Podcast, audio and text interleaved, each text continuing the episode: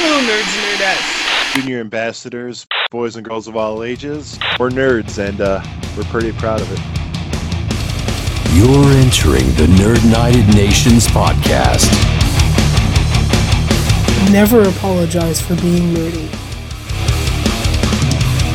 All things geek are up for grabs.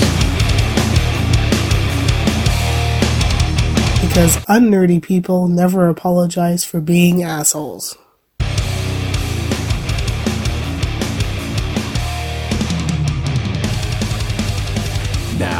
Here's your ambassadors, Melissa Nicholson and Jared Boots.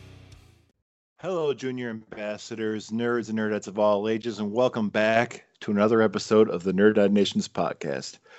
I am your ambassador to the Midwest United States, Jared Boots. With me, as always, and now captain of the ship for today, is my co-host to the Great White North of Canada, Miss Melissa Nicholson. Ahoy, Captain! How are we doing today? Hi. uh, I'm doing pretty well, and uh, I hope I don't sink this ship. I hope you don't either, because I don't know how to swim. So I'm like I'm like Chief Brody. I don't swim. I don't go in the water. Well, okay, no pressure then. I heard um, a little birdie told me that we have a, a guest with us. You know about that, Jared? I know a lot of things, and I know I heard of some distinct laughter when I tried to rip a Jaws joke. Who might that be, Melissa? Well, my my guess, and I think I'm going to be right on this, um, is the host of Please Rewind and Anything Goes podcast, and that is Mr. Tim Rooney. How are you, Tim? Hi. Uh, yeah, I I recognize that I have a distinctive laugh. It's really dependent on what the situation is. Uh, uh, like sometimes it's like really obnoxious, or it's me gasping for air, and and, sometimes it really is me like I I can't breathe right now, and uh, it's one of the things I've had to get used to recording myself through so many podcasts. I'm like, oh god, that's got to be so annoying to people, but thankfully a lot of people seem to enjoy it, so it's interesting to say the least. And Mhm. thank you guys having me. Oh, you're Very welcome, man. Thank, thank you for agreeing to be on our on our little podcast. Of course, of course, and and um, I do have a funny story that happened earlier today. It's it could have potentially been a bad story, um, because I had messaged you earlier today, Jared, to confirm that we were recording today, but I did the bad thing to do that while I was driving, Uh oh. Uh oh. and I did come like guy in front of me stopped short when I was messaging you. And luckily, at the last moment, I slammed both my feet on the brake and just came inches away from bumping the dude in front of me. And that's why I was like, you know what? I'm going to put the phone down and I'm just going to drive very calmly and I'll get back to him when I get home. so, lesson, everybody, is uh, don't look at your phone when you're driving. Yeah. Uh, we've been told that for years, and uh, I was gently reminded not to do that without any real cost. Just a, just a thump in my chest for the next couple minutes. And be sure do not send any hate mail to me because I was unaware until now. No, no, no. Like, uh, it would not have been your fault. I would not have like sent you the insurance bill. Like, yeah, this is your fault. It wasn't my fault that I was not paying attention to the road in front of me. They're like, what, what the hell is this in the mail? I don't know anybody in Long Island. oh, jeez. Ugh. So I'm glad you're safe. And uh, to go back to your laugh, you know what? I must say you do have a very distinguishable and enjoyable laugh, much like Guy Milks too. uh, but it, it- that's why it just it eggs me on to making laugh as much as possible, and uh, but uh, but also half the time I'm just making myself laugh at much to his chagrin, where he just can't stand my uh my bad puns or just turns of phrases, and like that's why in the real fans group I posted a picture I think yesterday. It's it's from Framed Roger Rabbit with Eddie Valiant's throat around Roger Rabbit's uh, neck, and I'm like his hand around uh, Roger Rabbit's throat. I'm like, yeah, that would be us in real life, and uh, I know I'm gonna die laughing. It's one way or the other. yeah, I, I could totally see that absolutely, and I, and I have to say that that Guy Milks has the most contagious laugh ever. Like he starts laughing, I start laughing, like oh, it's Oh boy. great. If you gotta go, go with a smile. Precisely. oh. So we've we've mentioned you quite a few times on our on our episodes and things. All good things. Don't worry. Just- just so you know. don't have anything bad to say about you. That's good. But- Thank you. but why don't you take a minute and just kind of quickly introduce yourself? Uh, hi, uh, my name is Tim, and no, I'm not an alcoholic. Um, Hi, uh, Tim. uh, I am a filmmaker and podcaster from Long Island, New York. Uh, the two shows that I do are the Anything Goes podcast, which is my own personal show where it's very much like how this show is. It's kind of like a topic by topic kind of discussion of geek and pop culture. Uh, the other podcast, Please Rewind, the RF4RM retro shows for the Real Fans for Real Movies Podcast Network, where that's more about talking about movies when it comes to anniversaries. At the time of this recording, uh, our next episode is going to be Casino Royale, but uh, and which is going to be exciting because it's it's uh, Jamie returns to the uh, show for that one, and it, it's funny like we we got on Skype and we started talking for like cars for like an hour, and then we're like, all right, maybe we should start talking about the movie itself. And like nearly three hours later, like, okay, I think we talked about the movie enough. And as soon as the recording's over, Jamie's like, you're carrying me back up to bed, and I'm like, oh, look at the time. I have to get to bed myself. You're gonna have to carry yourself up there. But yeah, it, it's it's a fun time, and I always look forward to doing episodes like that. And uh, yeah, and I'm based on the topic for tonight for this show. I really had to rack my brain for one of the one of the questions because I was wondering like, is there really a bad one of this topic? And I'm kind of excited to see what uh, your choices are. Yeah, I, I thought I think we might be all something the same question, actually. this was the something that I had kind of been rattling around in my head for a little bit because I thought it'd be kind of interesting to, you know, explore the the two different things and and you know see kind of look at you know how the different things like CGI and practical have aged and have they aged well have they not like I thought it would be kind of something you know a really fun discussion and I thought you would Tim you would be the perfect person for that because you're a filmmaker you love movies and I figured you were the perfect fit so Well, thank you for that. I appreciate uh, that compliment, and you're willing like to invite me on here. So for that, I'm very grateful for that. You're very welcome. Mm-hmm. So, I think we can. Um, our topic for this e- for this episode is practical versus CGI. So we're going to be looking at whether uh, CGI certain films have. We've picked five films, and if they have the CGI in the film has aged well, if the practical has aged well, if the CGI has not, and also if the practical has not. So we're going to go do a roundtable discussion as we've done in previous episodes, and um, we'll get started. So, Tim, starting with you, uh, what film did you pick for practical that has aged well? Yeah, uh, this one, like, uh, I was wondering, like, all right, which one should I choose? And it came down to two of them, both in the same series, but I had to go with the sequel. Uh, it's James Cameron's Aliens. Uh, it's yeah, and mainly it's because it's the giant queen battle at the end of the movie. That it's a mixture of a miniature queen alien and then a giant puppet that required 14 people to operate, and you can you can barely tell that it, it looks incredible. And every version of the queen since then that's been CGI, it's a little iffy to say the least. I think it, I think the Queen looked fine. in Alien versus Predator, the first one. I think that's like one of the good compliments of a CGI Queen Alien that I can say of. And and I even asked Jared earlier today, is like, all right, does it have to be an individual effect that looks good, or is the whole movie? And you said like, oh, it's the whole movie, and I'm like, okay. Like you, one could argue maybe some of the rear screen projection looks a little iffy with aliens, but I think those happen by so quickly that it's never distracting. It's only if you're really looking for it. And yeah, I think Aliens will stand the test of time. And the reason why I chose it over Alien is because there's one really bad cut in Alien when we're looking at the Ash head. Uh, that's totally just not Ian Holm's head through the bottom of a table.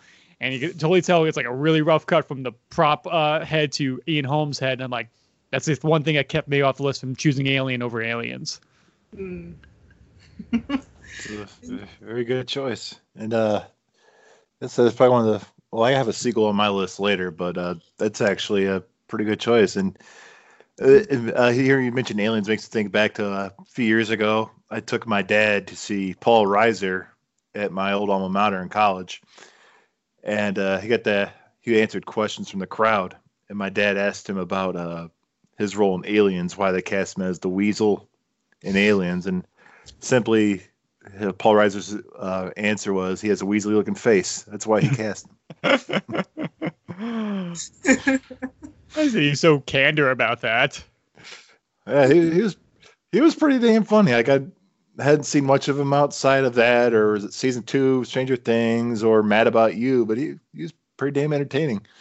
Nice, Mhm. very nice. So, Jared, what's what's your pick for practical effects that have aged well? Well, now that I know Tim did not steal mine because I I went with the obvious one. I think ages well, and that would be John Carpenter Carpenter's The Thing. And uh, when I when I originally thought of my list, I was going to go with American Wolf in London because I knew for sure Melissa was going to pick The Thing. but to my surprise, I went with John Carpenter Carpenter's The Thing. and I and I think anybody who knows me well enough knows that this is a movie I recommend up and down. Unless you listen to the last episode that we recorded and you hear apparently I whisper in Melissa's ear all the time to watch American Werewolf in London and the female version of Ghostbusters.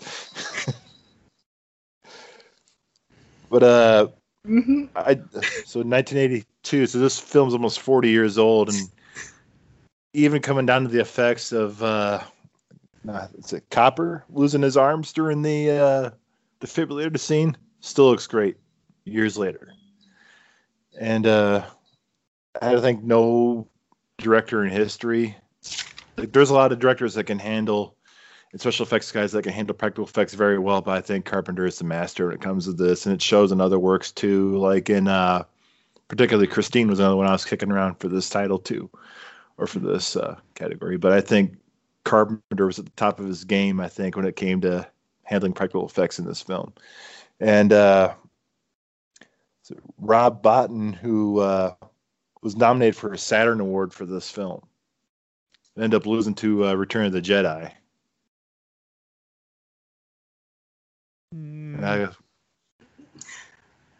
Hmm. Jabba is iconic. yeah, well, well, unless Carrie Fisher being in the bikini was a practical effect, I I, could some see say that. she was born with it. Yeah. I, I, I mean, many a dreams have probably started from that one, if not from earlier Star Wars movies. Oh, Pretty much, yeah. That- like I don't see an episode of Friends where Rachel dresses as uh, regular Leia.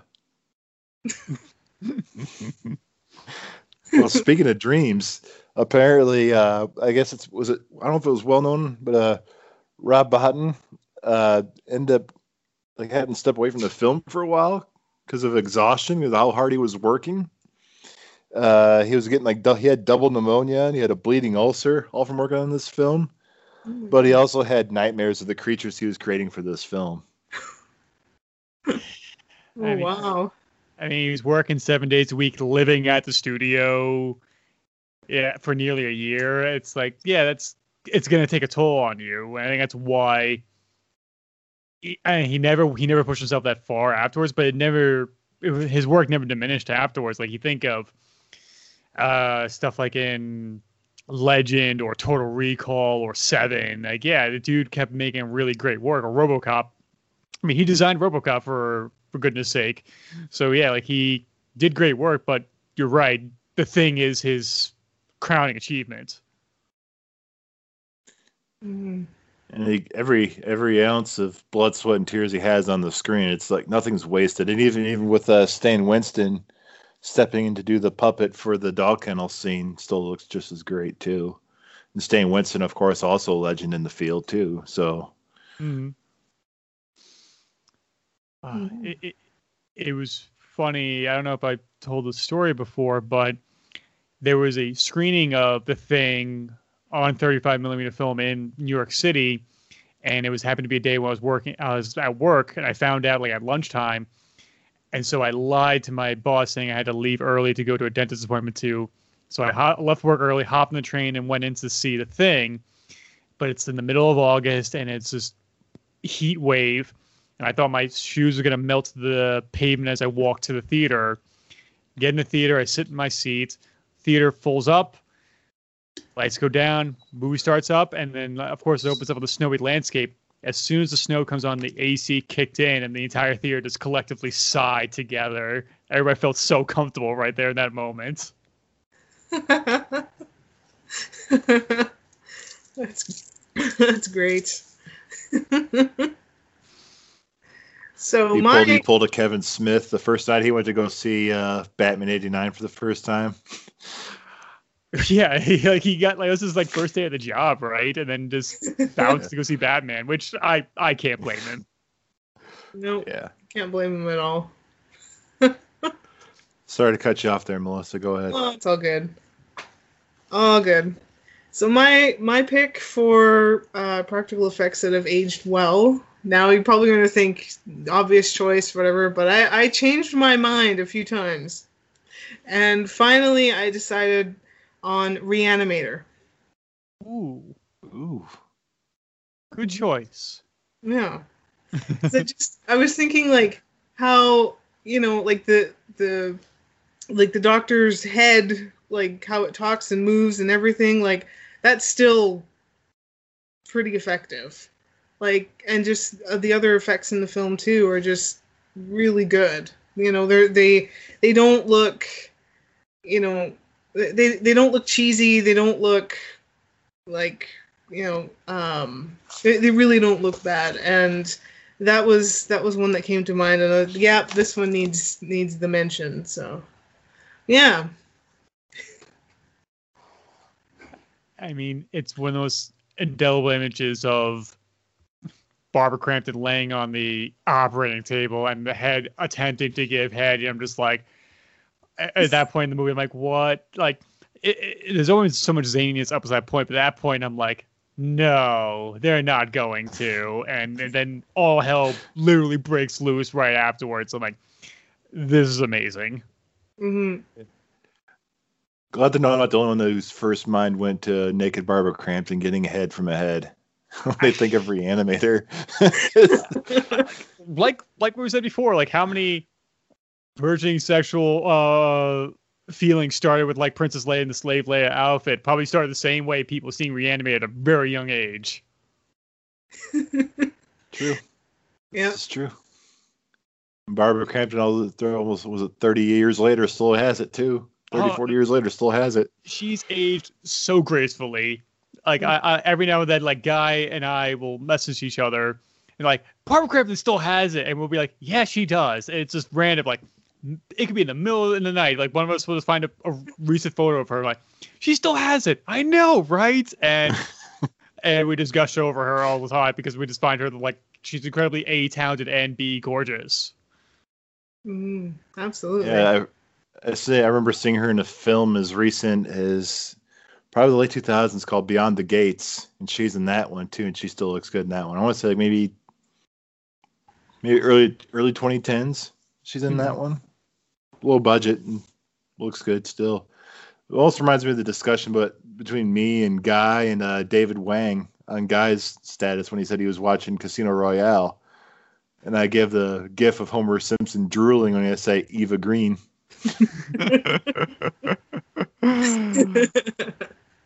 Mon Yeah. Dieu.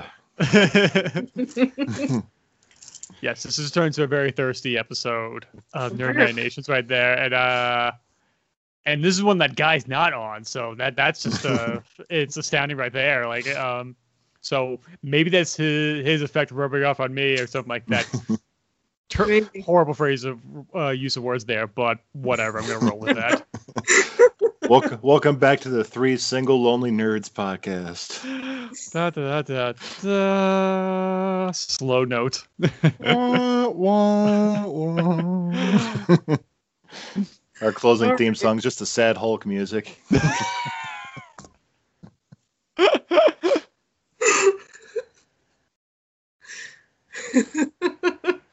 we all realize it's too cold and turn around and come back.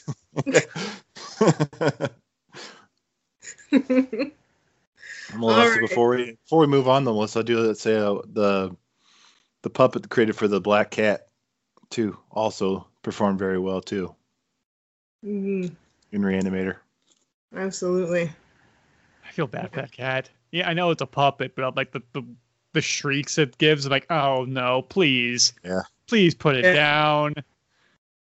Yeah, but I do The- love the the you know the cat dead details later. Like that. Oh, that's funny. One of my it's, it's one of my favorite lines from that show. Of being that am an animal lover, I do love that line though. it's a great line. it's just it's it's so blunt and honest, but then it's like, well, you know, yeah, details later. Yeah, this is what it is. Just let's move on. I, I mean, it's almost as uh, blunt as in Boondock Saints when they kill the cat and then like the the exit wound of where the cat used to be as the bullet went through the wall. They put a picture of the cat Yeah. cover the wall where there's still entrails and brains stained on the wall. Is it dead?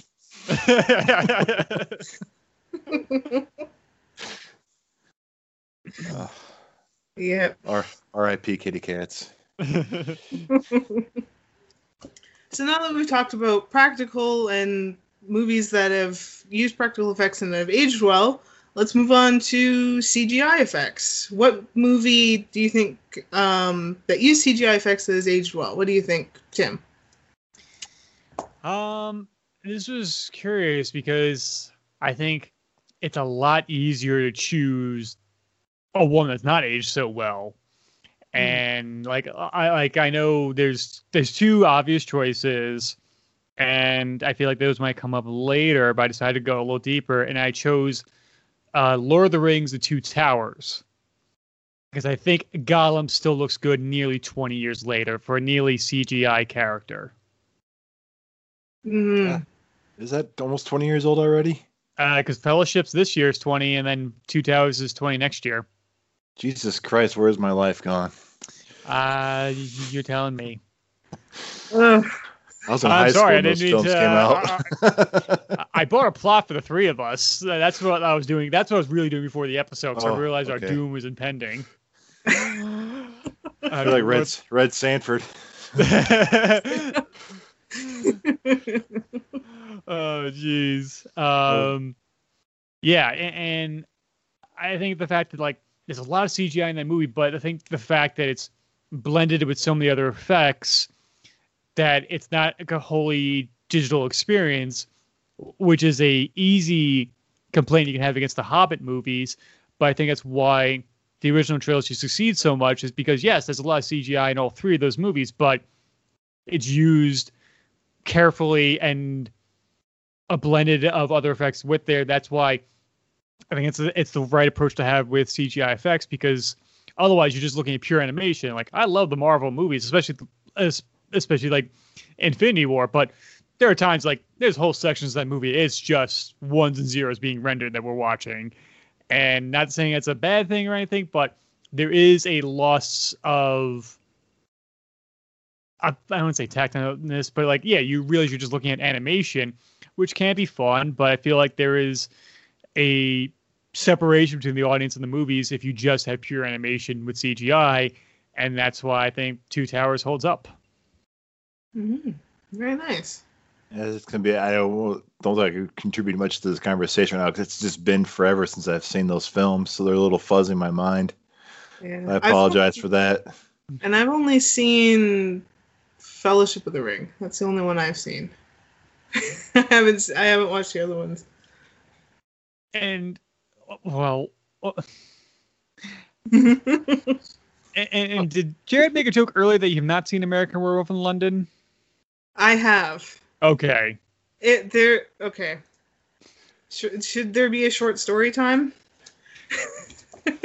Well, with a preface like that, you have to say yes. All right. So I I had watched An American Werewolf in London once, and I really didn't get into it. It was I don't know. Maybe it was just wrong day to watch it. I don't know, but I really didn't get into it, and I was quoted in saying that it, it was cheesy. and and so I was dubbed the cheese enigma because I thought that was cheesy, but then I could watch Chopping Mall and be fine with it. So wrap your head around that one. I guess So- all you get was you get topless Barbara Crampton and there we go. Mall, Bring back get- Barbara Crampton right there. You, you get naked David Naughton in uh, American Werewolf in London. Hmm. Naked American man stole my balloons. so so yeah i uh yeah I, I didn't really get into it so then um jared kind of kept nudging me to like watch it again you should you know watch it again watch it again uh okay fine i'll watch it again and the second time around i really enjoyed it i really love the film so there you go That's just an important lesson. The lesson to it really depends on the day. Like, like I've said this before. Uh, like I saw Spider-Man: Homecoming, and I was a very bad place. I got stood up for a date and everything, and I was like, "Oh, Spider-Man will cheer me up." But like near the third act, when Peter Parker's almost dead, the building's collapsing on him. I was like, "No, good. Hope it crushes a little shit. I don't care." like, I, hope Michael Keaton destroys the entire plane. Like I was, I was a real, real uh, bitter person right there. But I went to like you saw it again in a better mindset and enjoyed it. But I, I, I'm just curious now. Like, have you seen The Howling? i have and that one uh, I, I, can see don't know That I can see that one being cheesy. Yeah, I mean, and I didn't really. I don't. Th- I don't know if I really found it cheesy, but it was just. Eh, I don't. I don't know. It wasn't something. It wasn't one that I really. Kind of got really sort of engaged with while watching it, Mhm. and yeah, it. Yeah. I mean, it's okay, but. Meh. Fair. I figured I'd ask. Yeah. I don't know. Maybe maybe one day I'll give it a second chance, but I, I think the second chance will still be. Eh, it's okay. That's that's the saying that a lot of us have adopted menus at restaurants. Exactly.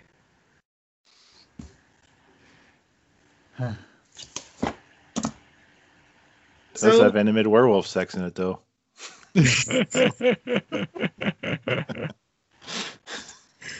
Oh boy.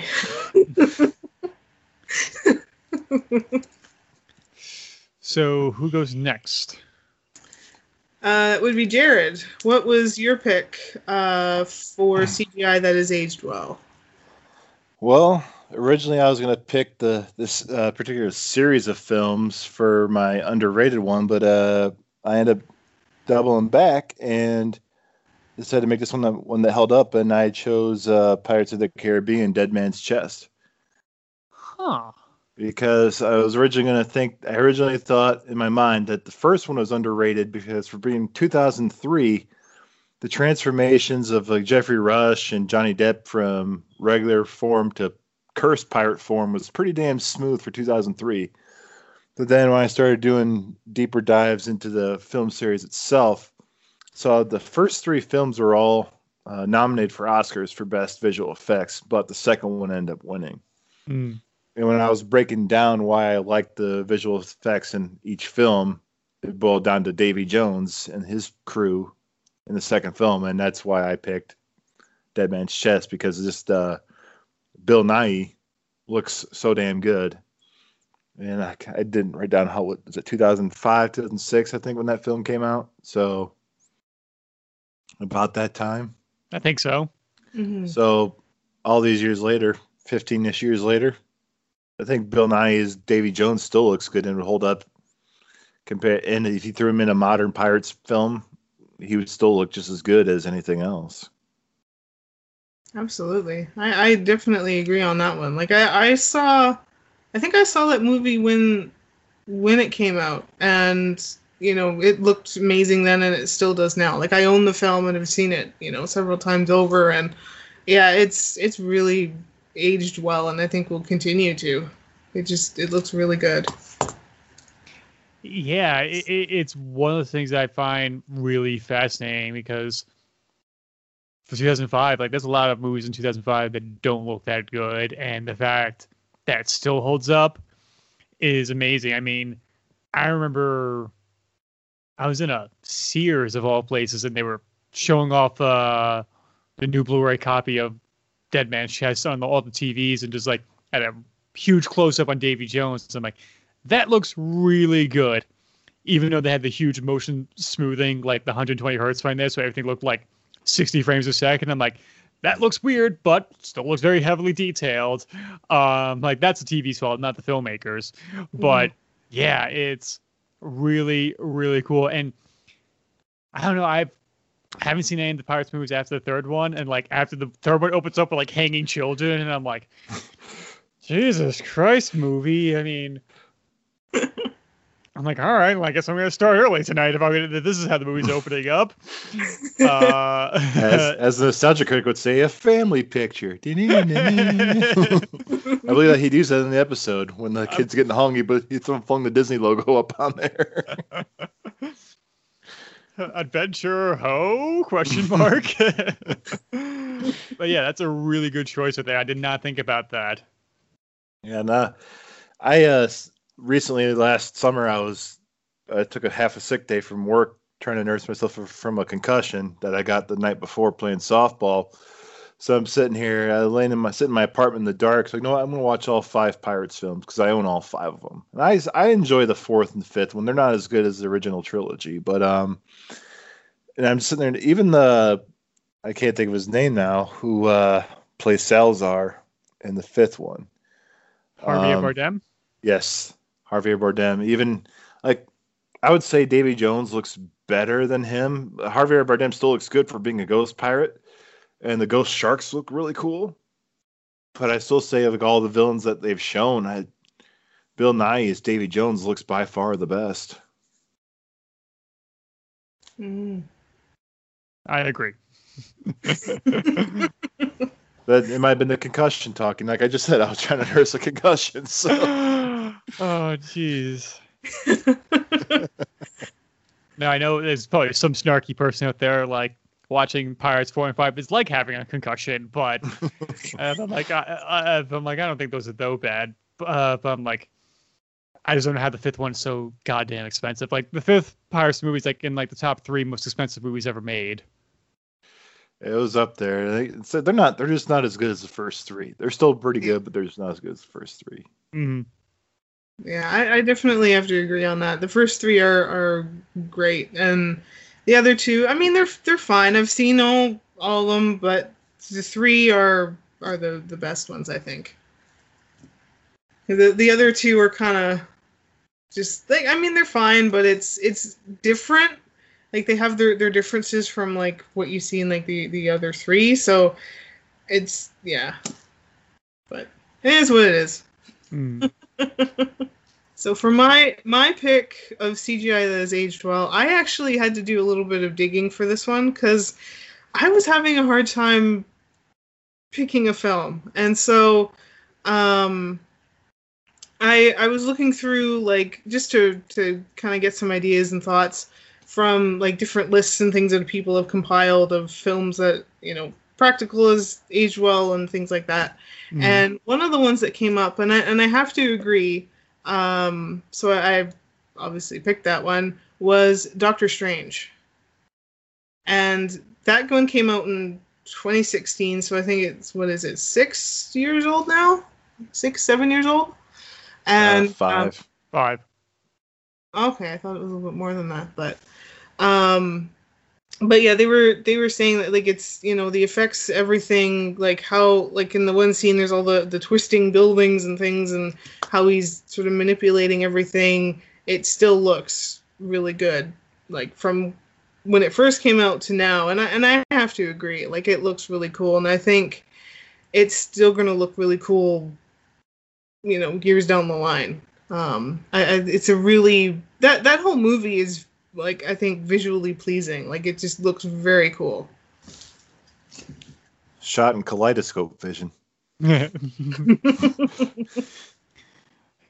I feel like if William Castle was releasing that movie, that's how he'd advertise it. Like in kaleidoscope vision. That's what it feels like. Now, I remember, like, I, I've just rewatched Doctor Strange is probably one of the last few Marvel films I've actually enjoyed too. And uh, besides Black Panther, and uh, I just rewatched Doctor Strange not that long ago with a friend of mine, probably like back in January or February. And I'm like watching that on her TV. I'm like, I am so glad I did not watch this in 3D because this probably would have made me sick just watching how frequently the scenery changes, how everything twists and flopping around. Like this film would have made me sick. But uh, I do agree that it's a good choice. It, I didn't really think about that one, and I Melissa, you and I talked off air. There was times about it uh, came to CG effects for good and bad. It's like, what's the window you go with?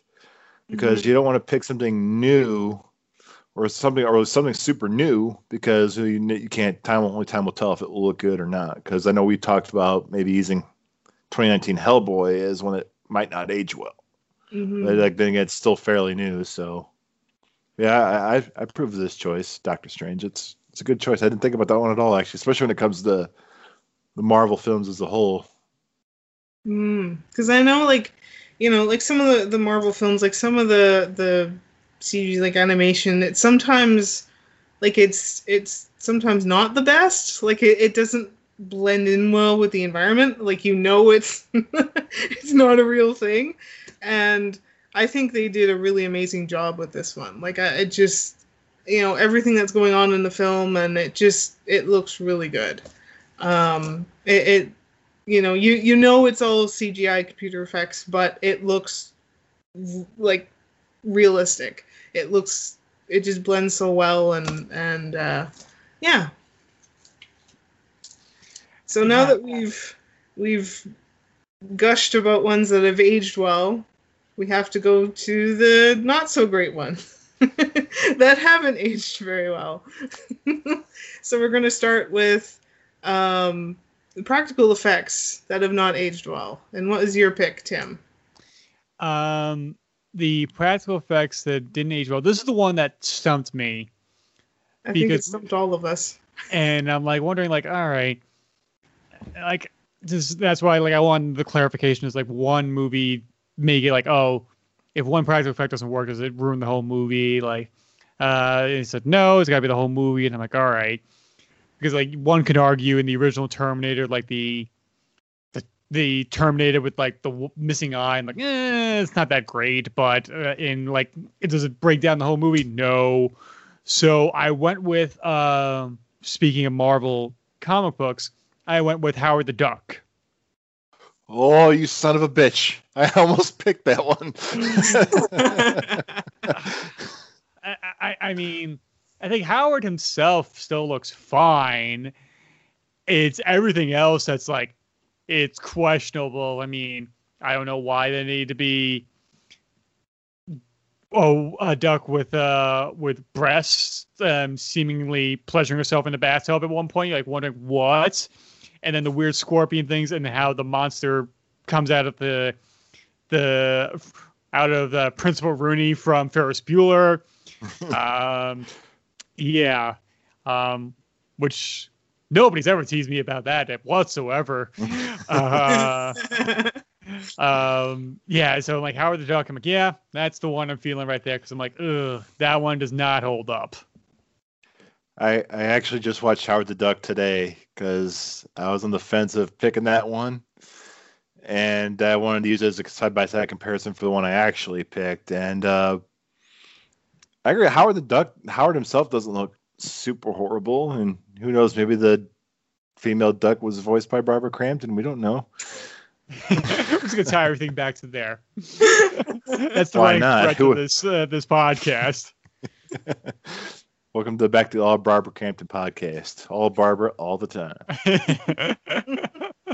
But uh, yeah, uh, one particular effect I saw in watching the film again today was when uh, Jeffrey Jones, when he's p- being possessed by the Dark Overlord, is when he needs more power, and that has that tentacle come out of his mouth and stick into the uh, the outlet.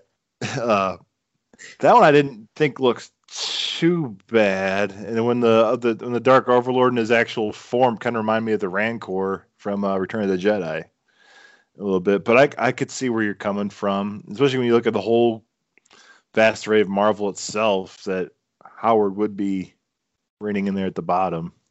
I, I- I mean, like, I think the tentacle tongue thing, like, just as an idea, like, I'm like, I just don't approve. Like, I do not approve of these shenanigans right here. So maybe that's another reason why I chose it. And yeah, like, it's. I remember Grant Morrison telling a story on the original Fatman on Batman years ago, where he was, uh, I forget. Oh, he was practicing dark magic. He was doing dark magic rituals in his uh, home, and while on drugs, and like he saw like weird scorpion monsters going to be coming at him, and he's like, "All right, I'm gonna just watch TV and try and calm down." And it's the end of Howard the Duck, and he sees the dark overlord coming at him at the in the tunnel. He's like, "Oh God, no! That's what's coming at me!" And like that, that's the reason why, as much as I love Grant Morrison and the idea of practicing chaos magic sounds fun, I don't want to open a portal to another place and screw up my life like that. That's that's a cautionary tale to me. As soon as you say Grant Morrison, I knew exactly where you were going with that. Yeah.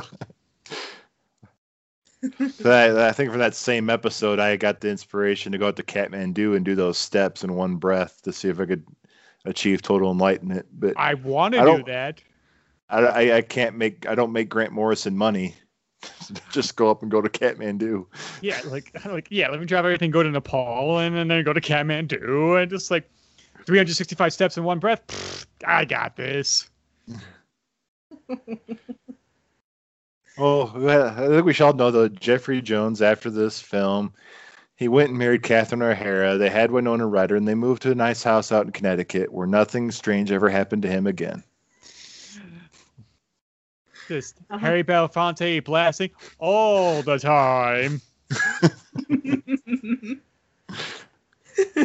Changed his name to Chuck. It was fine. oh boy, there, there's a practical effects holds up right there. Beetlejuice. Yeah, Absolutely. that was a good one. hmm So, Jared, what's your pick for practical effects that have not aged well? Well, like I said, I was leaning on the side of Howard the Duck, and originally, when I first started this, I was leaning on the side of Seed of Chucky because those dolls do not look good at all, in my opinion. But um, and that I don't care. You can fight me. Child's Play Three is not the worst of the franchise. It's Seed of Chucky. but um, I ended up going with another kind of doll, and I went with the Garbage Pail Kids movie. And I have to cap it off by saying this is a movie that I do enjoy.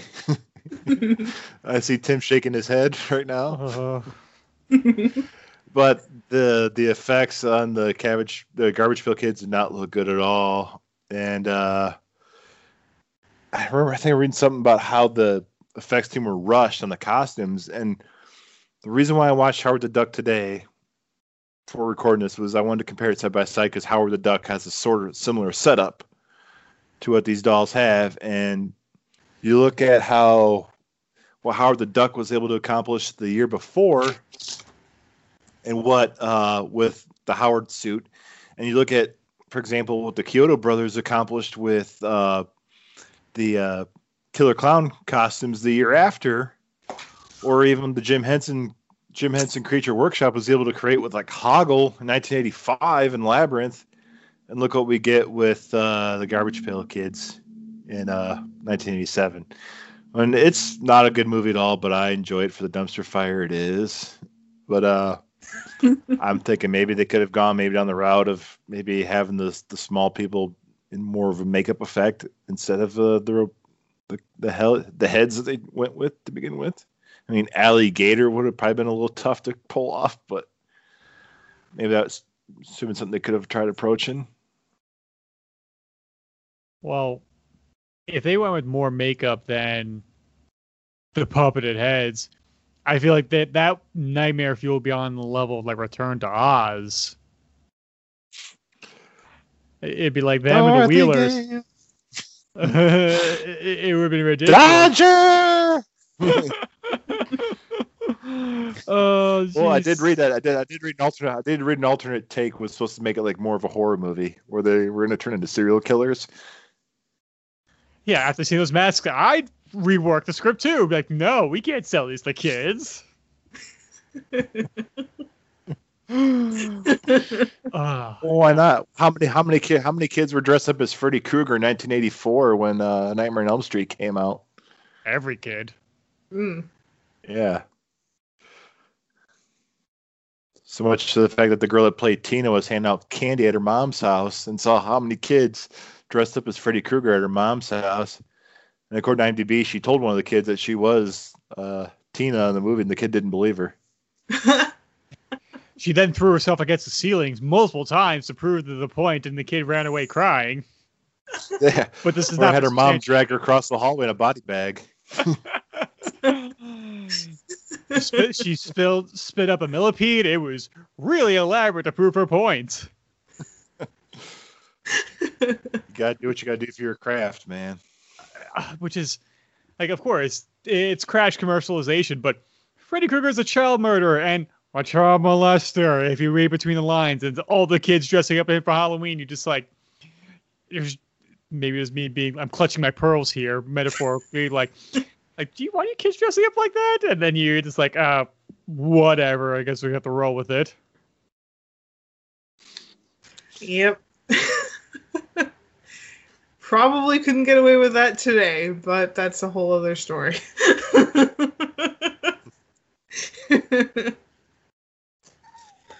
And my cat seemingly agrees, but I thought she was more of a Halloween fan myself.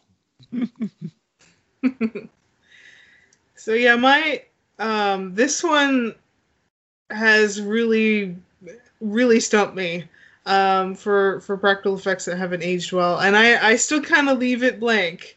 Um but I kind of went the route of thinking of a film that uses practical effects um but may not age well later on and it was actually um, a recent film that I watched, which is a lot of fun. It uses mostly uh, practical effects. Um, I think there might there. I think there's a little bit, little bit of CGI, but mostly it's all practical. Like all the creatures, all everything, and it's a movie called Psycho Goreman, and it came out. Uh, I think it came out last year, last year or 2019. Can't remember which one. Um, but it's a, it's it's a fun film. Um, I, I really enjoy it. It's just kooky humor. It's kind of like an '80s movie set in modern times. Like it, it has an '80s movie cheesy vibe to it. Um, but I think that you know, um, ten years down the road, it's probably not going to age very well. But I also can't knock it because the creativity is astounding in the in this film. So yeah, so that that was my pick. But I've heard of the movie. I've not seen it yet, so I can't really comment. Yeah, same. Um, yeah, it's but, it's like, an independent film, Canadian made. So yeah. like like we said, like I, Melissa and I talked off air. It was so hard to pick one for this category because you really do not want to crap on a movie for using practical effects. Like it's so hard. Like like yeah, there's one that don't look good, but you don't want to beat them down for going that route. Like they they might not look good, but you don't want to beat them down. Like Friday the Thirteenth franchise, probably not all those effects don't look the best all the time, but at the hmm. same time they look so. It's it's not CG blood at the end of the day, but does it look the best? But no, but like you can't. They're put in a corner. That's the route they had to go with to do practical. You don't want to put them down for it, but it just makes it so hard. Like I don't want to be the internet bully and say this one sucks, but I gotta.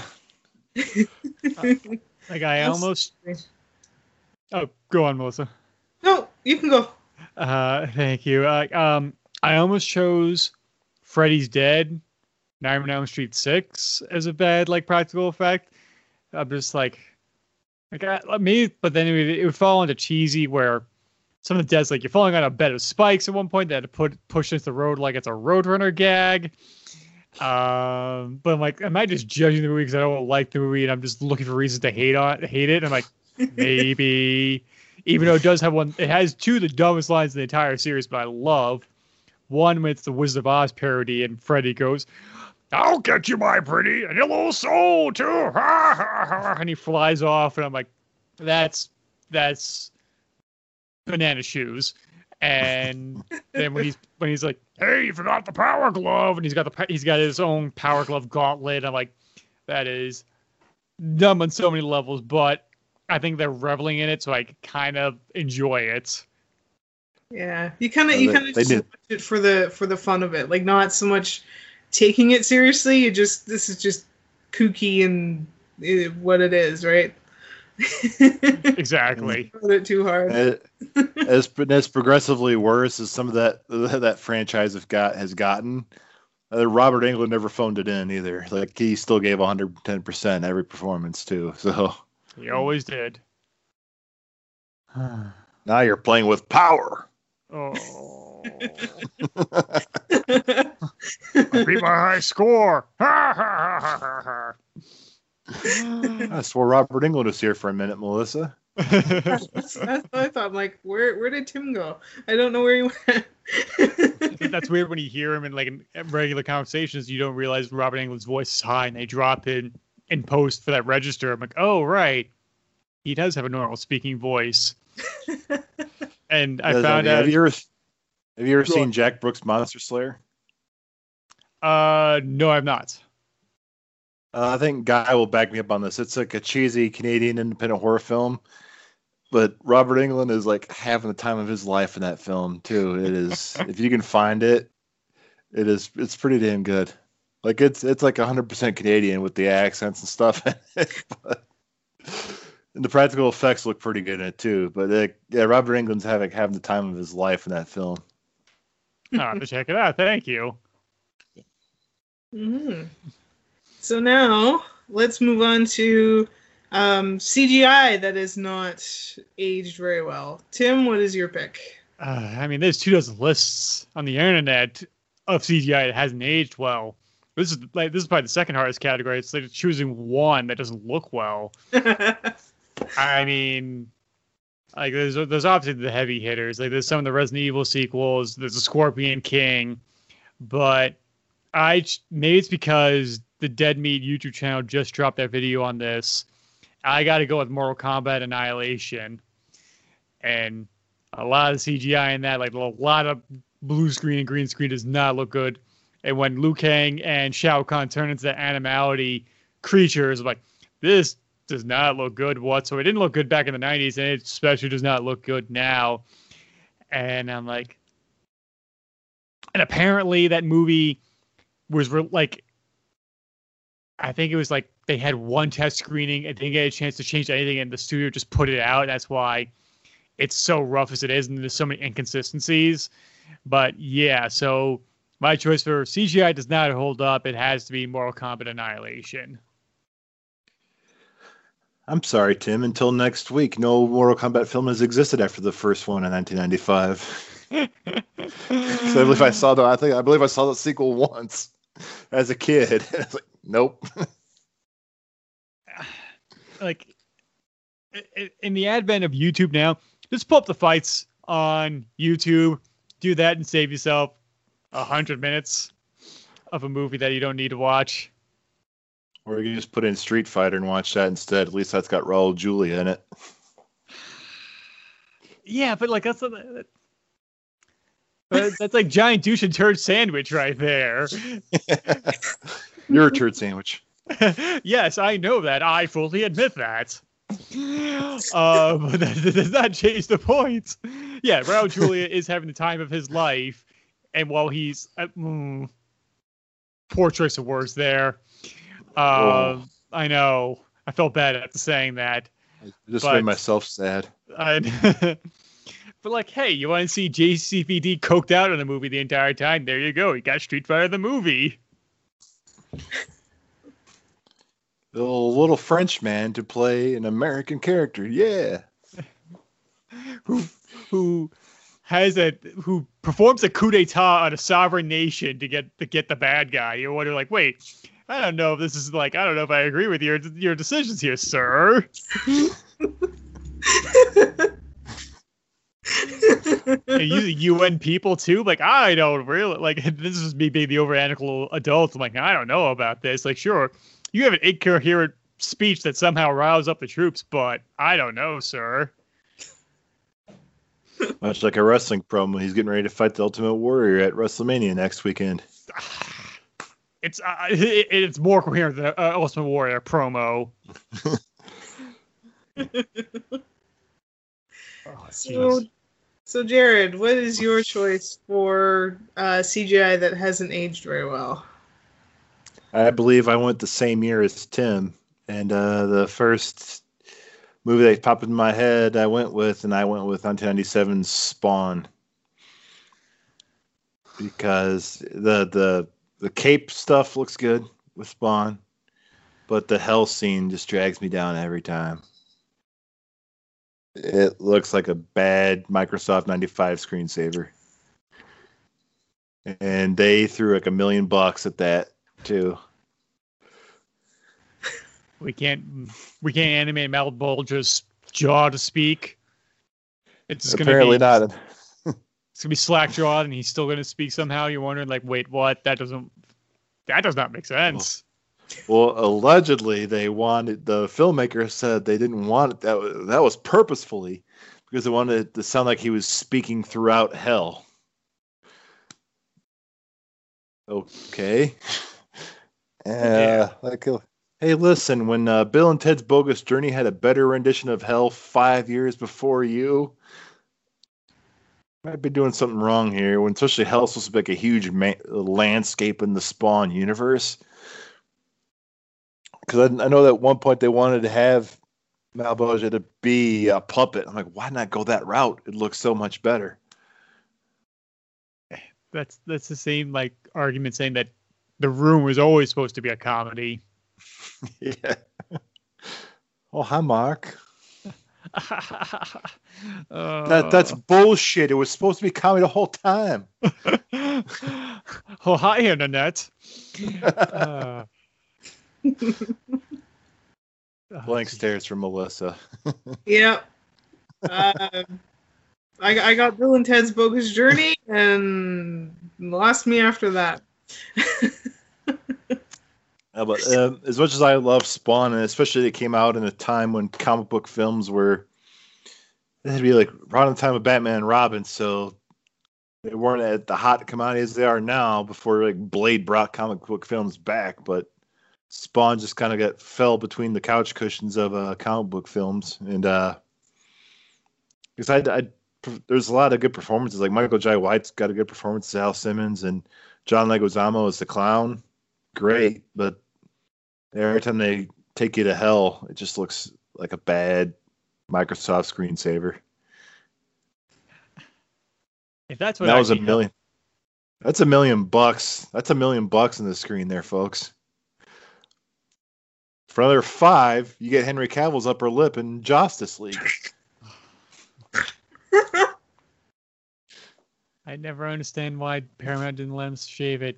It's not like just give him testosterone pills at that. He'll grow it back quicker.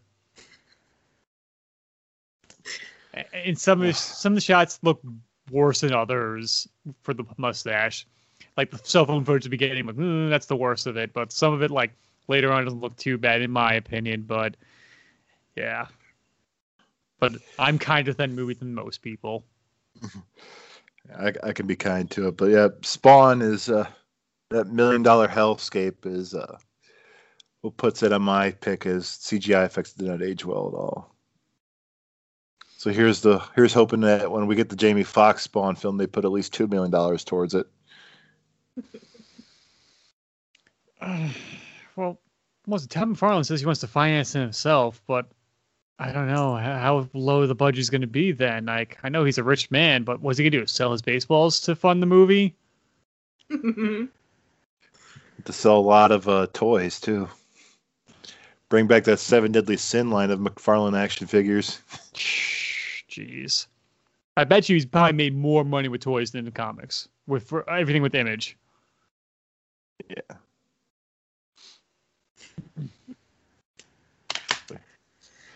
All right.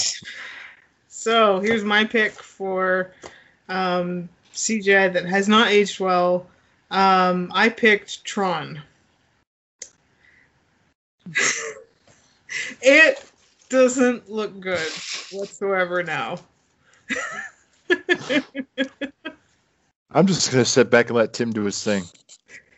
I'm gonna wait. I'm gonna wait. Oh, I want to hear Melissa's feelings. I'm sure at the time it was cool.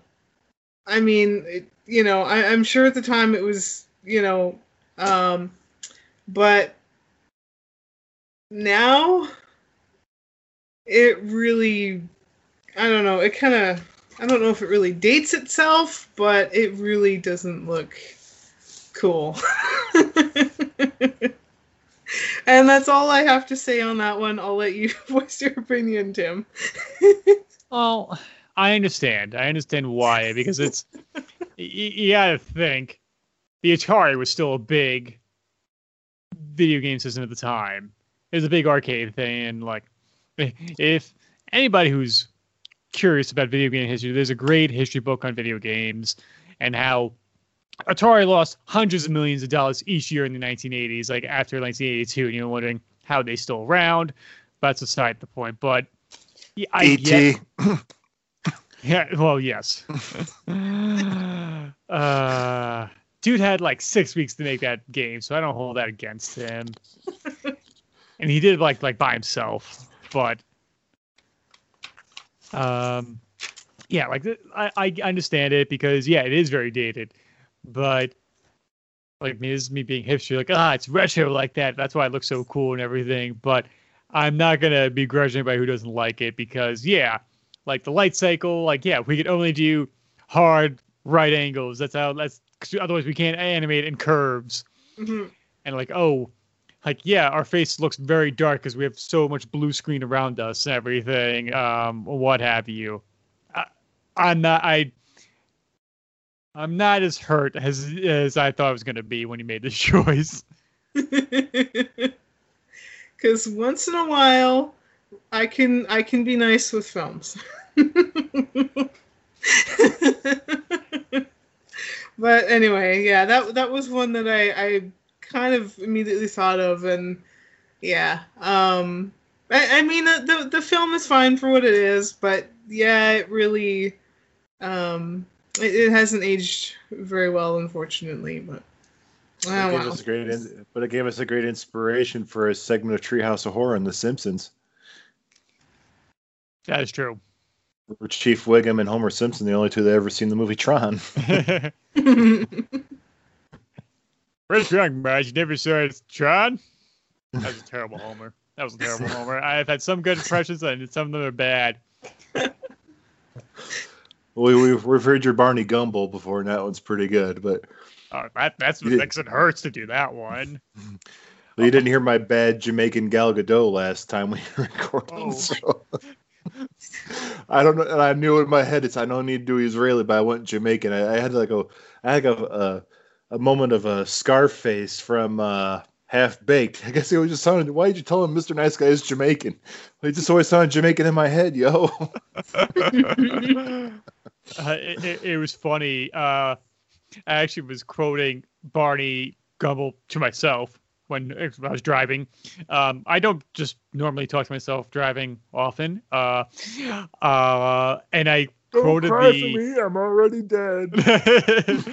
it was it was him and Wade Boggs arguing who had the who, which was England's greatest prime minister. Like Lord Palmerston. and I did that. I did the whole scene as I'm sitting at a red light. But I'm driving to my friend Mike's house to record our Halloween Resurrection commentary, and I felt my voice like starting to break a little bit. I'm like, oh no, don't tell me I just screwed up my voice before we started before we had to record. Luckily, it didn't it didn't come to that. But I was like, like you dope, you you blew out your voice doing an impression for one. No one else around. I have people to listen. Everything. me and my me and my brother and my dad were just talking about the Don Mattingly part of that episode last week. I told you to trim those sideburns. oh, jeez, Louise. Oh boy. All right, vote vote Quimby. Anyway.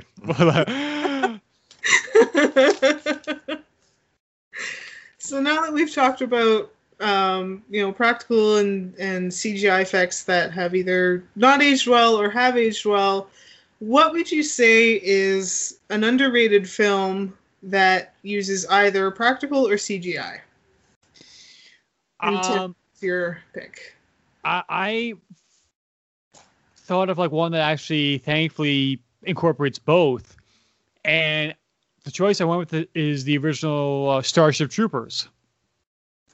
Ooh. Because I think the CGI Very looks nice. really good, and a lot of the actual bugs we see up close and personal look fantastic, and they still hold up well. And yeah, I mean, I like I don't need an excuse to talk about Paul Verhoeven and his movies, and I have found a reason to do it here. And I'm like, yeah, like the brain bug and then just the arachnids themselves. Uh, and even all this, the space uh, stuff uh, during the points of that movie holds up really well, uh, in in my opinion. It the only reason it didn't win an Oscar for best visual effects is because it came out the same year as Titanic. Yeah. Hmm. which makes sense. I, I'm not gonna, I'm not gonna, I'm not one of those people who's like Titanic sucks, man. Like I'm not one of those people. I really dig Titanic. Yeah, I could fully admit that, but I will fight people who says, yeah, Jack could fit on the door. Duh, it wouldn't have floated though. He tries to get on it and starts to sink. It's buoyancy. He could fit on the the, the giant door. It just wouldn't have floated both of them. So he sacrificed himself. That's the one thing. That's the one argument that I'm like, all right, I'm gonna go to jail fighting somebody in a bar one night because of that. And when I have to go to the judge to tell him why, I will happily serve my 90 days community service picking up trash because I will feel vindicated right there. That'd be a headline. I'd be willing to see it. I'd, I'd love to see Long Island man jailed defends Titanic. More at 11. And that is a good pick. I didn't even think about that at all because I have not seen Starship Troopers in forever. Probably at least 10 years. yeah, like I always go back to RoboCop and Total Recall. Like those are like I watch those at least once a year, sometimes more. Um, Starship Troopers I don't go back to enough, and I do believe I'm going to try and rectify that. Like I am too now. Not the three or four sequels that spawned out after it, but I- I- yeah, I mean, first movie has like a hundred million dollar budget. The next one had like a million dollars, and it just goes down low from there. I mean, like that, like I like I love the Hatchet series, but they have like the same budget as the Hatchet movies later on. And I'm like, oh, you can't do a sci-fi epic on this budget. I'm sorry. get the guys that did Hell and Spawn on the phone. We got a million dollars to work with. It's a it's a producer scheme. They're trying to scam it. That that's how they're trying to that's how they're trying to get rid of a million dollars. how could how could we have Casper Van Dien talk without his mouth moving? Well, apparently he's a nice dude. Apparently he's a very nice guy, Casper Van Dien. Yeah. it's like he's speaking through space. so, Jared, what's your underrated film? Uh, I guess it's my turn to play a Marvel card, and I went with uh, Ghost Rider. Nicolas Cage Ghost Rider. Um, looking back I do love some of the transformation scenes of him turning into the Ghost Rider, Nicolas Cage. Um, how he takes down some of the elementals, especially uh, I had it written down here. Uh, Abigor, the wind one, how he takes his chain, whips it around, gets him that kind of little cyclone, and just even the effects of the penance stare, I think look so good. Uh, I believe this one came out in 2007. Then you look at the sequel that came out a few years later. The 2007 Ghost Rider looks so much better compared to the sequel, Spirit of Vengeance, and to how Ghost Rider looked on uh, Marvel Agents of Shield. I didn't watch a lot of Agents of Shield, but I just looked at how they finally brought Ghost Rider over when Marvel finally reacquired the rights to him. Like, a, why they stick him on Agents of Shield, and two, yeah, is still Mickey Mouse's coin purse that we're working with here, but why is it? Why does the film that Sony made look so much better? Yeah, one's on film, one's on TV, but I still think Nicolas Cage's uh, Johnny Blaze looks so much better in uh, 2007, and it does. I don't think it's enough credit. Even the transformation scene with uh, Sam Elliott, or when they're riding side by side in the desert to San Ganza, just looks so damn good. I will, will say, yeah, like some of the moments that that stick out in my mind is like one is obviously when they're riding side by side in the desert, and when I think about that movie, I think about it's when he's riding down the side of the building, like he like the camera's looking straight down the building. He comes flying out and he whips the chain around the building in slow motion and rides it down. But there is, don't they like CGI abs on Nicolas Cage at one point that look kind of iffy? Uh, I think they denied that. Uh, according to IMDb, I think that's been brought up, and I guess that was been denied. Okay. Yeah. But another great scene that when he uh, uses his chain to pull down the helicopter. Mm. You're pissing me off.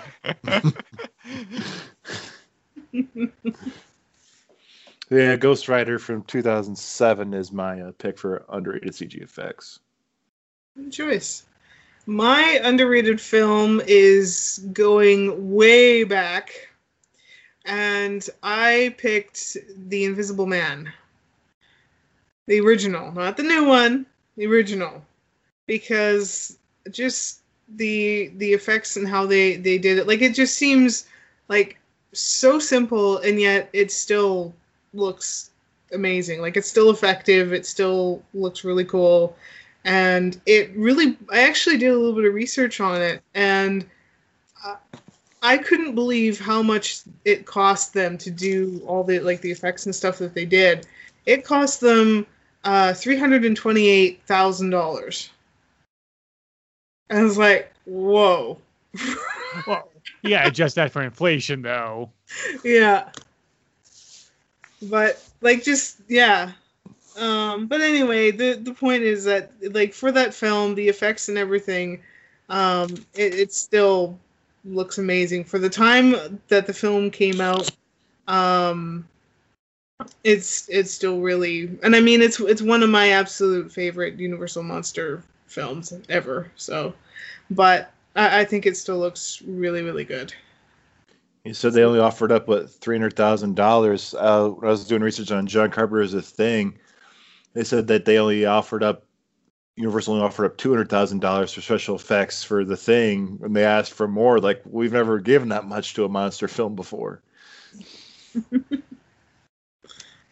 yeah, and like, but it, both budgets they show. I mean, I'm not saying it as a negative, like no, I'm saying it as a positive. Like they're able to every dollar's up on the screen, especially in the Invisible Man. And even to this day, like the bike riding by itself, like wait, what? How is that possible? Or the pants go frolicking down the road, scaring people. Like just the Invisible Man messing with people is always is always a good time. Or the floating money tray. Yeah. Yeah. Um, what I really love is is um, when he's unwrapping the bandages, and apparently, like Claude Rains' head, like there's collar, shirt, everything. His head's like down here, and there's like a wire, a thin wire frame, and he's there unwrapping it. Like you don't even see that at all. Like he, it just, it just blows my mind. So yeah, that well, then, and I think it's I, I, honestly think it's it's underrated. Honestly. Well, then, then, they also do like the black. I thought I heard our friends Robert and Intia and Pods of Monsters talk about that too. Then they have like uh, him wearing some sort of like black velvet too underneath, yep, and they remove it. He had uh, black velvet on his head and feet, and then he Um, and then for like the costume, whatever he would wear for whatever was required for whatever scene, and that's basically. And then um, it was shot against black velvet, like everything was covered in it, and so that it wouldn't be reflective. And then he had him, and yeah, that's basically like how they did it. I mean, there's a whole process to to really how they filmed it, but it's just amazing. Black It- it velvet, so if you simple, but- please. Yeah. That's a great choice. Yeah. Just had to upstage us all by going back to the 30s. Yeah, like I feel kind of foolish. I'm like, oh, I only went back to the '90s right there, so shoot. it was it was um kind of a tough choice. Like I, I was juggling a whole bunch of other choices, but that one it, it that's what it came down to. So that's what I picked. Not meaning to upstage anybody.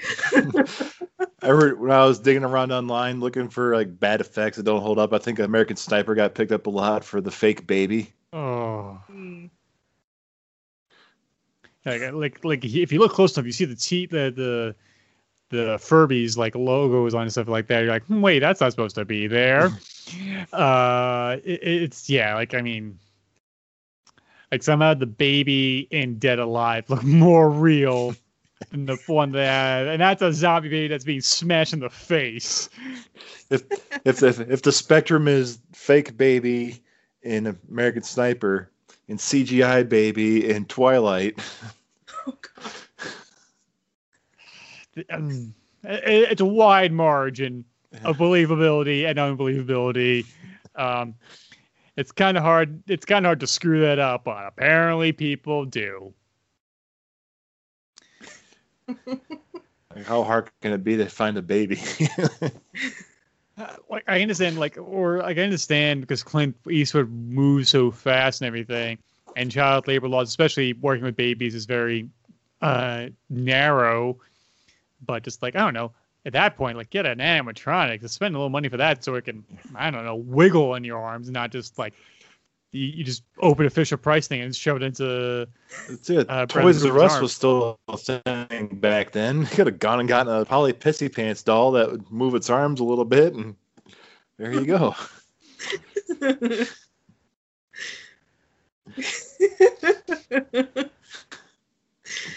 Why did I say the doll? Why did I say the doll from South from South Park? Polly Prissy Pants. So now we've come to my curveball question. it's not it's not a brain melter, I'll tell you that much, but um, if you had the opportunity to create a film using either practical or CG effects, what would you pick? With it, you, you have a decent budget, so you have a bit of money to play with. What would you pick, Tim? and you can only use one. Or both, if you wanted to. I, I would use both because there are times where like even like I said, I've used CGI blood in the past because I can't throw blood all over these walls right here. I don't own this place, and I and it'll take too long to clean up. Yeah, it, it looks cheap and everything, but like time is money. Um, I spent primarily on practical, but I would allow some CGI effects to be in there just as a safety net and just like to remove a few things. Mhm. But yeah, I know that, that sounds like a cop out of an answer, but that's like I'd want, in the words of Van Halen, I want best of both worlds. Yeah. just be just to be sure he was quoting that and not Miley Cyrus, not that best of both worlds. I didn't even know that was a thing. So yeah, uh, no, I had Michael Anthony in the back of my head. Wink. Ugh. It was Rooney all along. Uh. oh boy. I hope that meme never dies.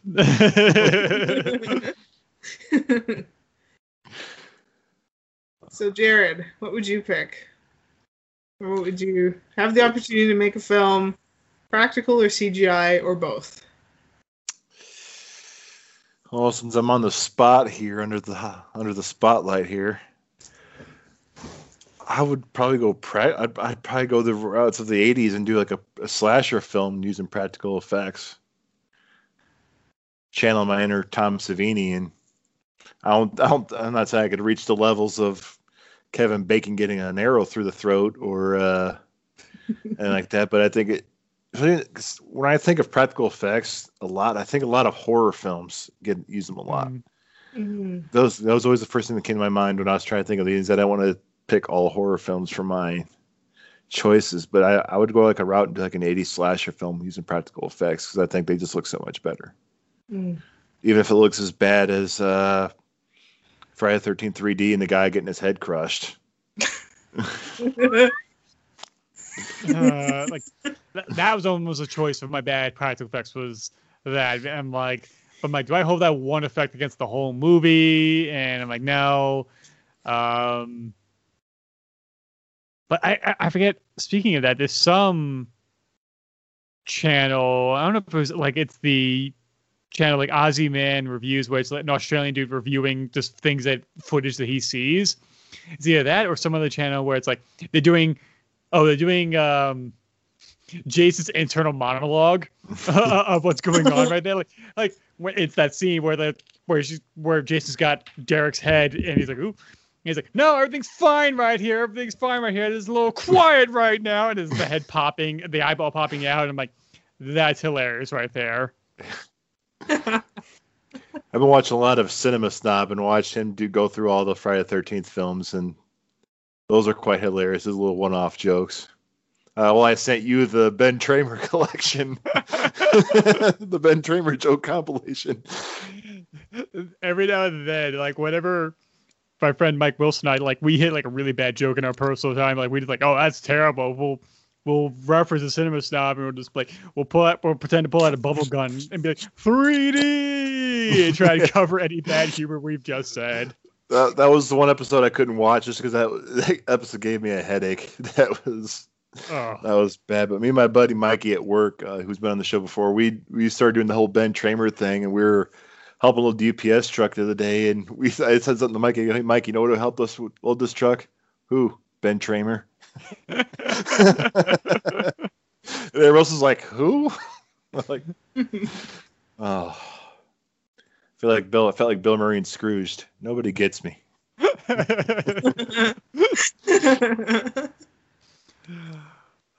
what about you, Melissa? What would you choose? I would I would pick practical because I really I, I love the the creativity and what you could do with it and for me I would it would be a lot of fun to make like a monster movie and almost like you know your your old school cheesy monster films um and it would be using practical effects um Definitely. So that that would be my pick because I, I really love practical effects. I love the creativity and just everything that goes goes into making these things. And um, so yeah, that would be that would be my pick. Everybody, get your shot glasses out. It's gonna be starring Barbara Crampton. Everybody, drink. Unofficial mascot like that. That like if you're gonna make like a like a still of to promote this episode, it's just a bunch of pictures of Barbara Crampton, nothing else. And you're wondering like, how does Barbara Crampton fit into this uh, episode title? Like, oh, you'll find out. Just just you wait. We'll even tag her on uh, Twitter. Oh God. I'm sure she'd be flattered, but also be like, God, just shake her head at us, like, oh, jeez. These three really are lonely.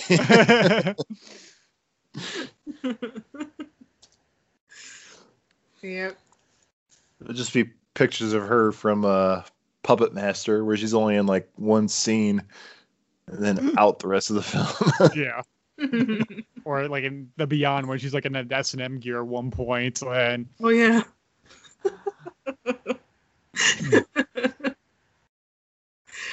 hey, we kept her clothed. yeah. what do you want from us? Join us next time for episode two of the Barbara Crampton podcast. I'm sure you could probably build a whole podcast just around her filmography because she's been so prolific. Oh yeah. Absolutely, yeah. So at the end of the day, um, for films, like what what's your I maybe we already kind of asked the question, but like um practical or CG? Like what's your your preference at the end of the day for for films? Practical. Even if I gave that cop an answer of like I'd want to use both, no, there is a there's a tactileness, there is a the eye I, I think it's just because the human eye knows like the uncanny valley is a thing and you can tell when something is real and when something isn't. Mm-hmm. especially when it comes to something like fire or water i think just human beings know what the how fire and water moves and so you can kind of say like oh that's not real.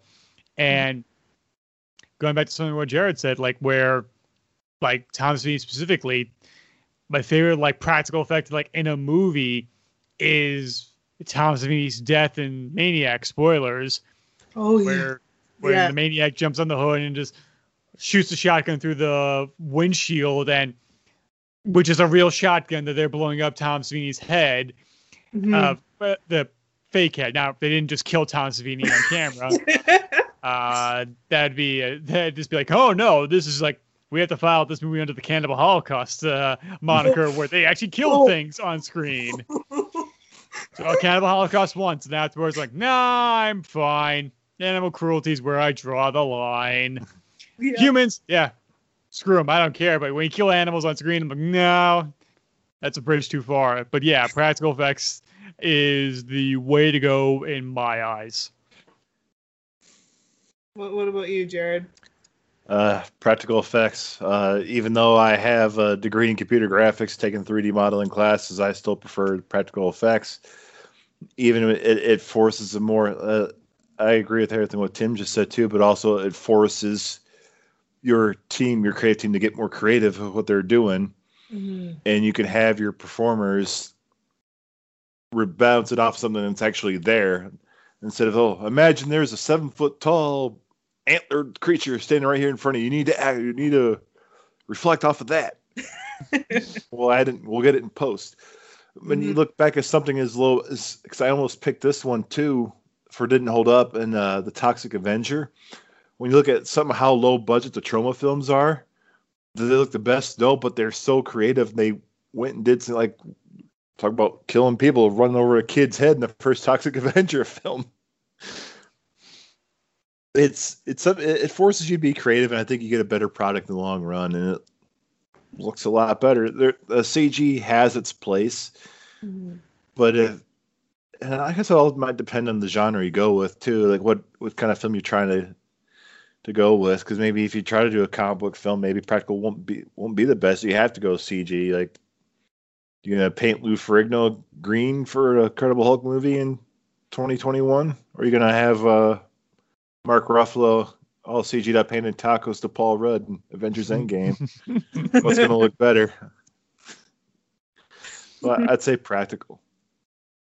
Yeah, I, I'm definitely on that same boat of uh, practical effects. Um, I, I just, like I kind of said before, you know, I, I love the creativity and the resourcefulness and just, you know, the so much goes into you know making creatures, making you know all these things, and you know, and it, and it really does make you know the the acting so much more genuine because it's something that they can see, they can you know imagine how like it might move or things like that. And they can just react better to it. Whereas you know um like harry potter like dobby he he was a i think he was an orange ball on a stick like that that's all he was.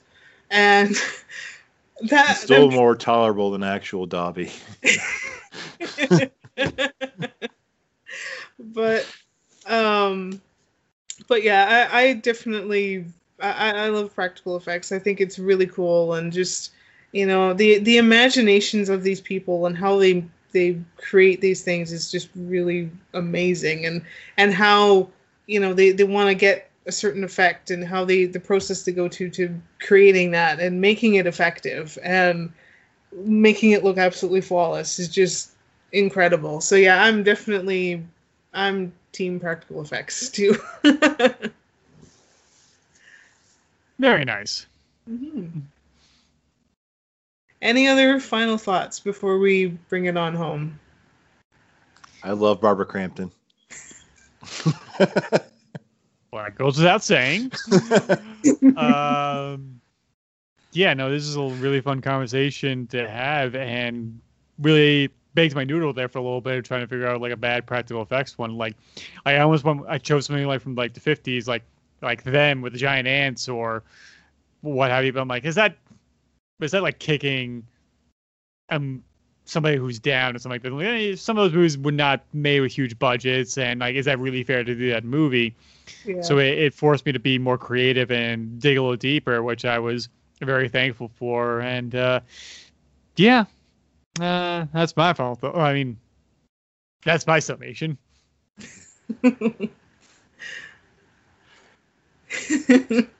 Any other thoughts, Jared, other than your your love of Barbara Crampton?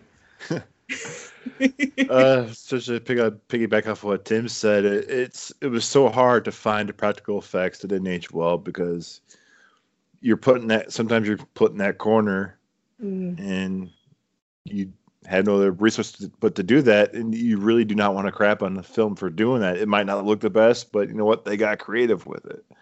Like, so I, I I do enjoy watching the Garbage Pail Kids movie just because how bad it is. well, you watch those talking heads, and it's like, well, look at Hoggle from two years prior from Labyrinth. I'm like not saying that they had Jim Henson work Creature Workshop money to create that, but like oh, you give him a give him a cookie and a gold star for trying, I guess, with these. But uh, mhm. is it uh, the guy that did the puppet heads too? Is it John Buechler? He he had a pretty good resume outside of that film, so Gotcha. Mhm. you just you just hate the crap on films like that because they they tried. Yeah, eh, like uh, I'm that's why.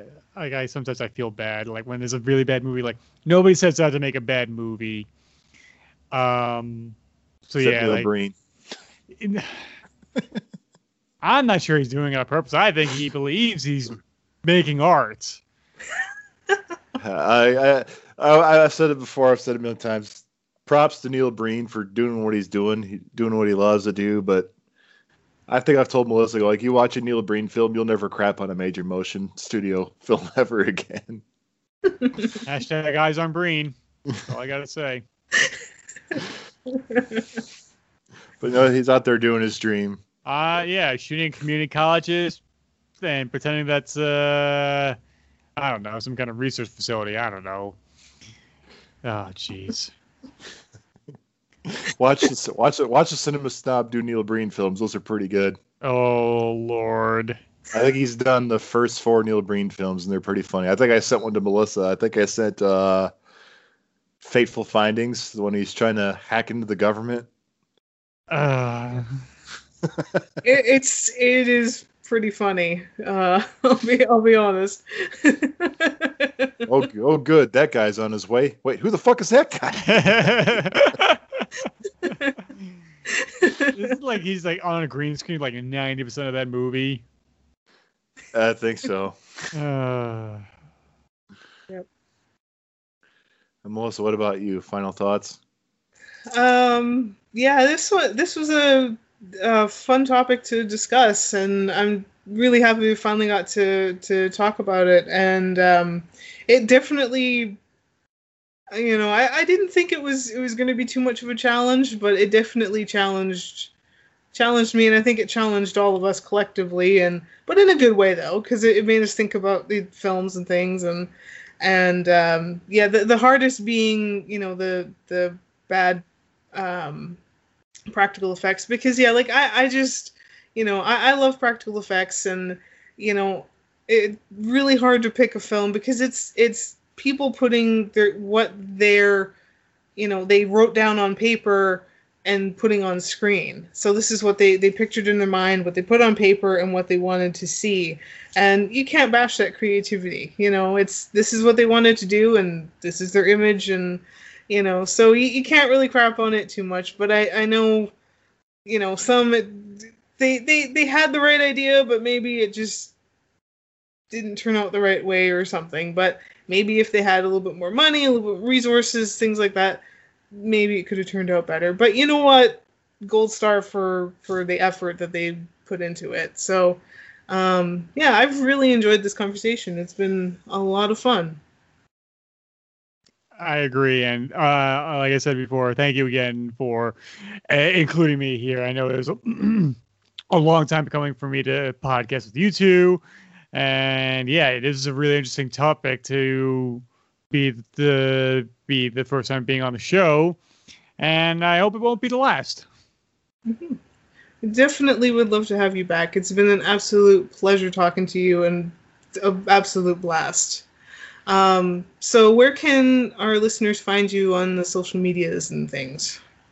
Well, if you want to follow me on social media, you can follow me on Twitter and Instagram at this is Tim Rooney. Rooney as an R O O N E Y. Uh, my podcast, the Anything Goes podcast, or please rewind the RF4RM Retro Show, uh, as well as my YouTube channel, Through Lens Productions, youtube.com slash Through the Lens Productions, where all my short films and my video essays that I'm doing right now are up. And yeah, the most recent episode I did on that was uh, how Edgar Wright's The World's End changed my life, and have a bunch of things in the hopper for that. And uh, yeah, so I'm easily accessible, and uh, I look forward to interacting with people if people decide to follow me. Which I hope they do. so, Jared, can you lead us out on where um, you can find us as a podcast? Yes. As a podcast, you can find us on all social media platforms Facebook, Twitter, and Instagram at Nerd Nut Nations Podcast. Um, as a podcast, you can also listen to us on Apple, Google Podcasts, iHeartRadio, and our home Podbean, where you can cram us in your ear balls, I believe is what I said last episode. That got yeah. a few chuckles out of people. and uh, don't be afraid to uh, reach out on us to an email at nerdnightnationspodcast at gmail.com. Melissa, where can they follow you if they choose to? Well, they can find me on Instagram um, at Miss Melissa N25, all lowercase, nothing fancy, no underscores, stars, random emojis, just simple Miss Melissa N25.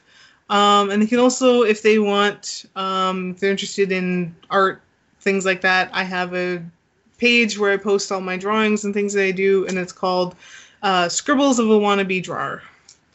And that's where they can find me. And where can they find you, Jared?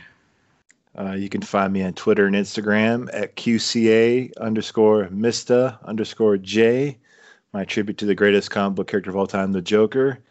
Um, I know I've been teasing it for some time and I have not produced anything yet, but I am working on a YouTube channel with my buddy Mikey, who we've heard in the show, called Two Aging Bearded Nerds, where we look back at all those films, those family films that were studios did not give a shit about scaring kids. So uh, I know I've been working on that for a while. It's coming, guys. Just be patient. Mm-hmm. um, but uh, Tim, thank you for being on the show again. It was great having you. Of course. And two things. One, uh, also, I really enjoyed your Mike Wazowski uh, drawing that you recently did. Oh, uh, that was really good. And in terms to your upcoming YouTube channel, I'll quote Toy Story 2 You can't rush art. So there you go.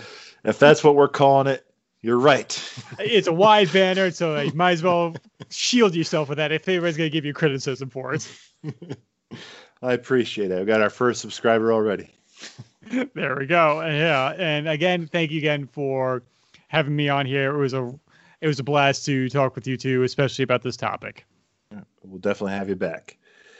And uh, be sure to tune in next time where we will be kicking off Mental Health Awareness Month for May. Where we'll be talking about Tim Burton's Dumbo, uh, a film Melissa and I both listed as a feel good film last year. So you ready for that? So, Melissa, why don't you get us out of here?